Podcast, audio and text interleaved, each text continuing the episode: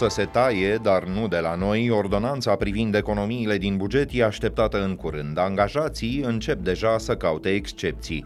Ambasadorul Chinei în Franța pune public sub semnul întrebării suveranitatea fostelor republici sovietice și a murit la 92 de ani un nuvelist și gazetar român ca nimeni altul, Radu Cosașu. E luni, 24 aprilie. Ascultați știrile zilei de la Recorder.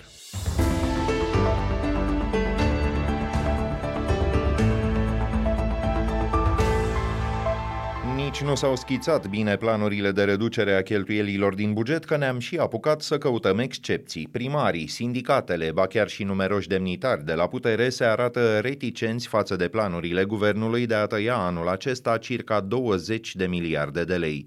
Coaliția încearcă să se pună de acord până miercuri. O întâlnire a fost organizată azi, dar înghețarea salariilor și a angajărilor pare că va rămâne în picioare. Nu e sigur însă că tuturor bugetarilor li se va interzice să cumuleze pensia și salariul. Angajații din educație și cei din administrație se pregătesc oricum de proteste, iar printre cei prudenți se numără chiar ministrul sănătății Alexandru Rafila. Trebuie să ne gândim foarte bine că discutăm despre sistemul de sănătate și despre finanțarea lui. Să nu uităm că sistemul de sănătate nu funcționează decât cu o resursă umană care este calificată și care este menținută, cel puțin dacă nu este augmentată. Nu putem să lucrăm Violența fizică în școli va fi pedepsită indiferent de formele ei, dar exmatricularea se va produce doar în cazurile foarte grave. Așa a stabilit Comisia de Învățământ din Camera Deputaților, care ar trebui să încheie în această săptămână dezbaterea asupra noilor legi ale educației. Sindicatele din învățământ au cerut insistent pedepse mai aspre în urma unor incidente care au survenit de curând în școli din București, Argeș și Prahova. Doamna ministru Ligia Deca. Sancțiunile sunt graduale, adică pleacă de la un avertisment și merg încet, încet, deci sunt sancțiuni care pot viza retragerea unor drepturi, de exemplu a bursei, suspendarea pe o perioadă determinată, ca ultim resort pentru cazurile cele mai grave se poate merge și pe soluția exmatriculării, însă cu drept de reînmatriculare. Înmatricularea se face în anul școlar următor, însă înainte de exmatriculare există posibilitatea suspendării temporare. Pe de altă parte, 250.000 de copii din România nu au făcut niciun fel de școală anul trecut, scrie portalul de știri hotnews.ro. Alina Sava, expertă a Băncii Mondiale, a pus această statistică în parte pe revenirea în țară a numeroase familii din străinătate în perioada epidemiei de coronavirus. De asemenea, dintre cei 30.000 de copii ai refugiaților ucrainieni, doar 6.000 merg la școală. Lipsa accesului la educație se resimte acut la țară. Riscul ca elevii să renunțe la școală e de 5 ori mai ridicat decât la oraș. Dintre cei expuși lui, mai bine de jumătate, 60% sunt băieți nu fi fost chiar cea mai bună idee din lume, dar măcar n-am pus-o în practică. Astfel se apără Ministerul Economiei, acuzat că a numit în conducerea șantierului naval din Mangalia o persoană fără niciun fel de expertiză în domeniu, pe președinta organizației de femei a PSD Călăraș. Marinela Voivozeanu e specializată în management și inginerie agricolă, dar ministerul spune că ea nu și-a preluat mandatul. Într-un interviu pentru cotidianul Libertatea, de la începutul acestei luni, Marinela Voivozeanu Vozeanu a spus că președintele PSD Călăraș a depus mai multe cereri de promovare la centru și a recunoscut că practica e una curentă. S-au dat niște CV-uri. Toate organizațiile din țară le propun oameni din teritoriu pentru a fi promovați în Consiliul de Administrație sau oriunde se poate. Ministrul secretar de stat sau secretar de stat. Nu numai la Călăraș se practică mm-hmm. lucrul ăsta.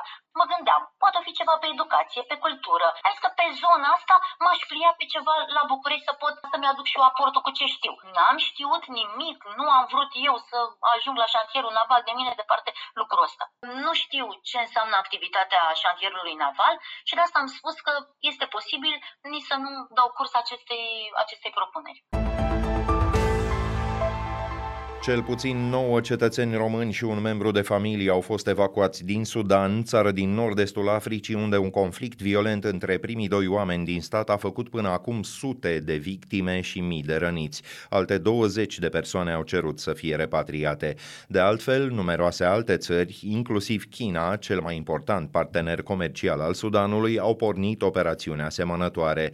Luptele au oprit în mai multe regiuni alimentarea cu apă, alimente, medicamente și carburanți Francji. Parlamentul din Khartoum, cea mai mare clădire publică din capitala Sudanului, a fost ridicat acum 45 de ani de un arhitect român, Cezar Lăzărescu, foarte solicitat și în vogă în perioada comunistă. România are încă de încasat din partea statului african o datorie de 170 de milioane de lei, însă problemele Bucureștiului pălesc prin comparație cu importanța strategică a Sudanului, explică Ani Sandu. Cei doi generali care își dispută acum întâietatea, comandantul armatei și liderul unei grupări paramilitare, au fost adjuncții fostului dictator al Sudanului, Omar al-Bashir. La putere timp de două decenii până în 2019, acesta a fost îndepărtat în urma unor proteste masive de stradă. Comandantul armatei și liderul de facto al țării e susținut de Egiptul vecin.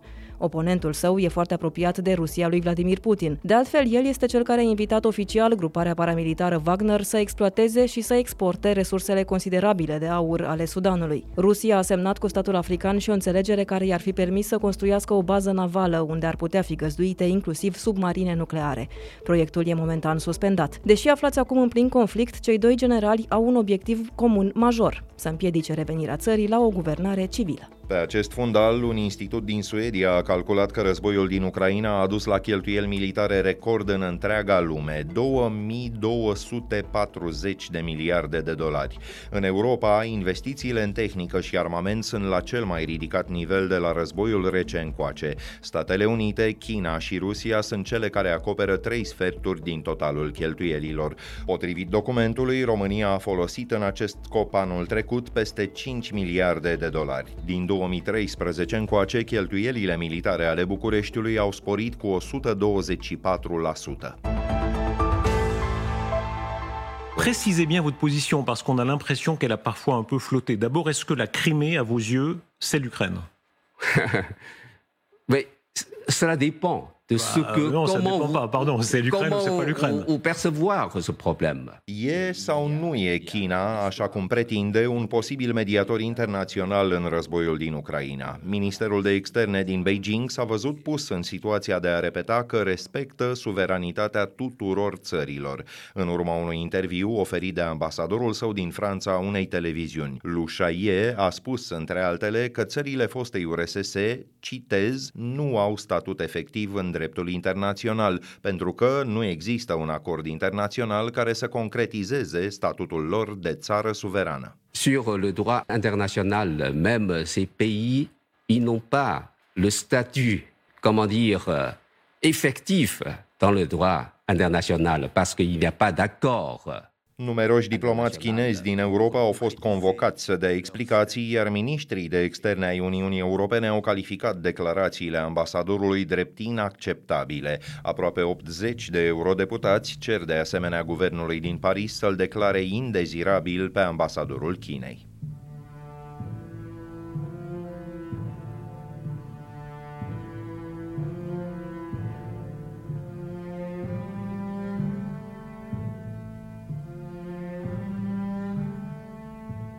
După eșecul comunismului, se putea găsi ceva mai inteligent decât consumismul. Poate că numai în românește, din trei note muzicale, mi, la, si, s-au creat două sentimente fundamentale, mila și sila.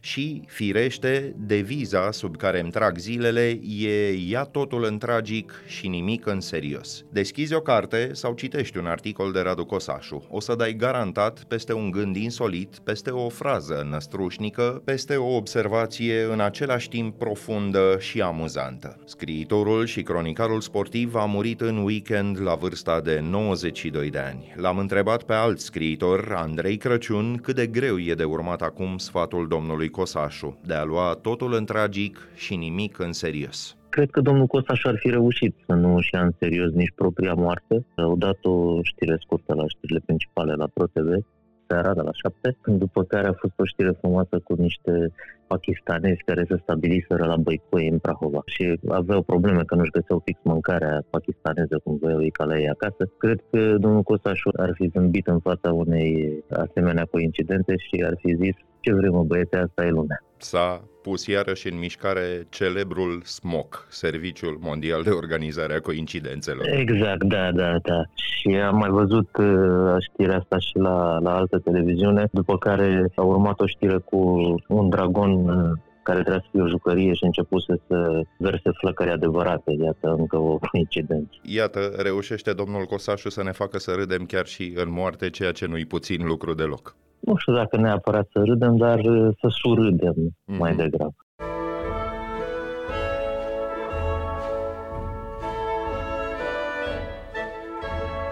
Pe de altă parte, sugera romancierul Filip Florian, de pildă, că cine mai caută încă marele roman al comunismului românesc ar face bine să ia supraviețuirile și să citească mai atent. De acord?